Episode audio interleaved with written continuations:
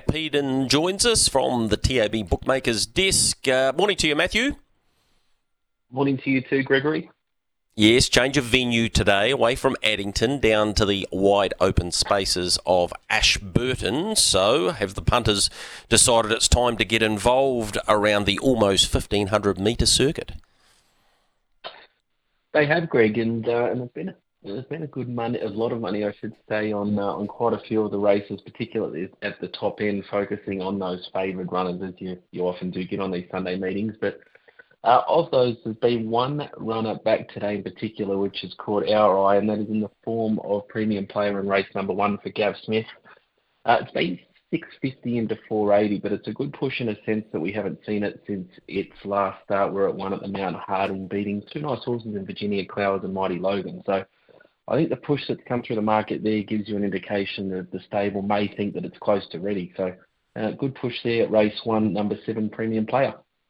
What about uh, throughout the card? I'm picking the Talfa runner, uh, Forever Me, is through just about every multi. And saying that, like, she is handicapped to win this race, but it's 1700. She's first up. She's only ever won once from 16 starts. And whilst I expect her to just about win this, it might not just be a line up and win job. No, it won't be. And, and to be fair, we uh, we probably opened it right on right on the money where it needs to be. But you do get that line through Altimedia, who she ran up the straight with at the trials at Addington about a fortnight ago, and he went around at a dollar forty-five from memory on Friday night and won easily. So if you go through that form line, the uh, the dollar sixty may look some sort of value on the other hand too. All right heaps of markets available uh, in the futures at tab.co.nz.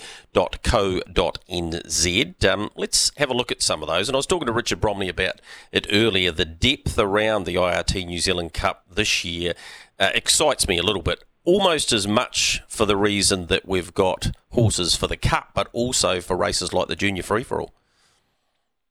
Yeah, absolutely. It's uh, it's not often that you go through and price a market like this and and you've got uh, you've got legitimately 30, 40 horses that could potentially line up and, uh, give you a full field. But uh, there's, there's, a stack of depth. There's a lot of money. There's a lot of money at the bottom of the market at those 100 to 1 runners where where uh, people might think that one of them might slip into the field and you can get the $21 a place for one of those 101 runners. And uh, they're happy to try a few of those, which is good. And to think that next year we could have Leap to Fame as part of that market as well. And there's just so much so much depth around, and hopefully it continues to play that way.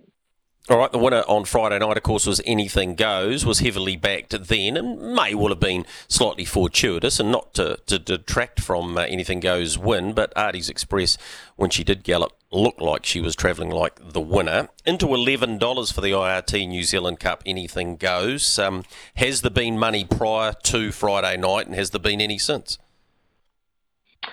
Yeah, Greg, he, he, I should say, was 100 to 1 into $13 before Friday night, and that came in from, I think, if my memory serves me correct, $17 before he had his first start run for All Stars.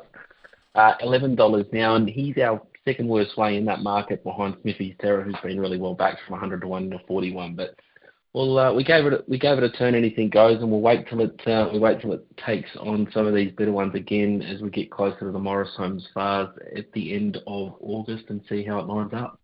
Yeah, 25th of August, that is. You've got the Millwood Nike special there to remain unbeaten. I think uh, opened, did it open $3 and now 275 Yeah, it's been really popular. Like you said, we hit 280 late last week, and that was taken as well. So into 275 and probably getting to that, uh, probably getting close to where her, her floor price may be at 275. But um, it's given the punters an extra way to find Millwood Nike, I guess you could say. Is, uh, she often does go around those competitive odds. So, good way to get involved if you do want to watch her compete through the spring. All right, really appreciate your time as always here on uh, Trots Talk. Matthew, enjoy your Sunday tuning into Ashburton. Likewise, Greg, have a good one. All right, there is uh, Matt Peden from the Bookmakers Desk.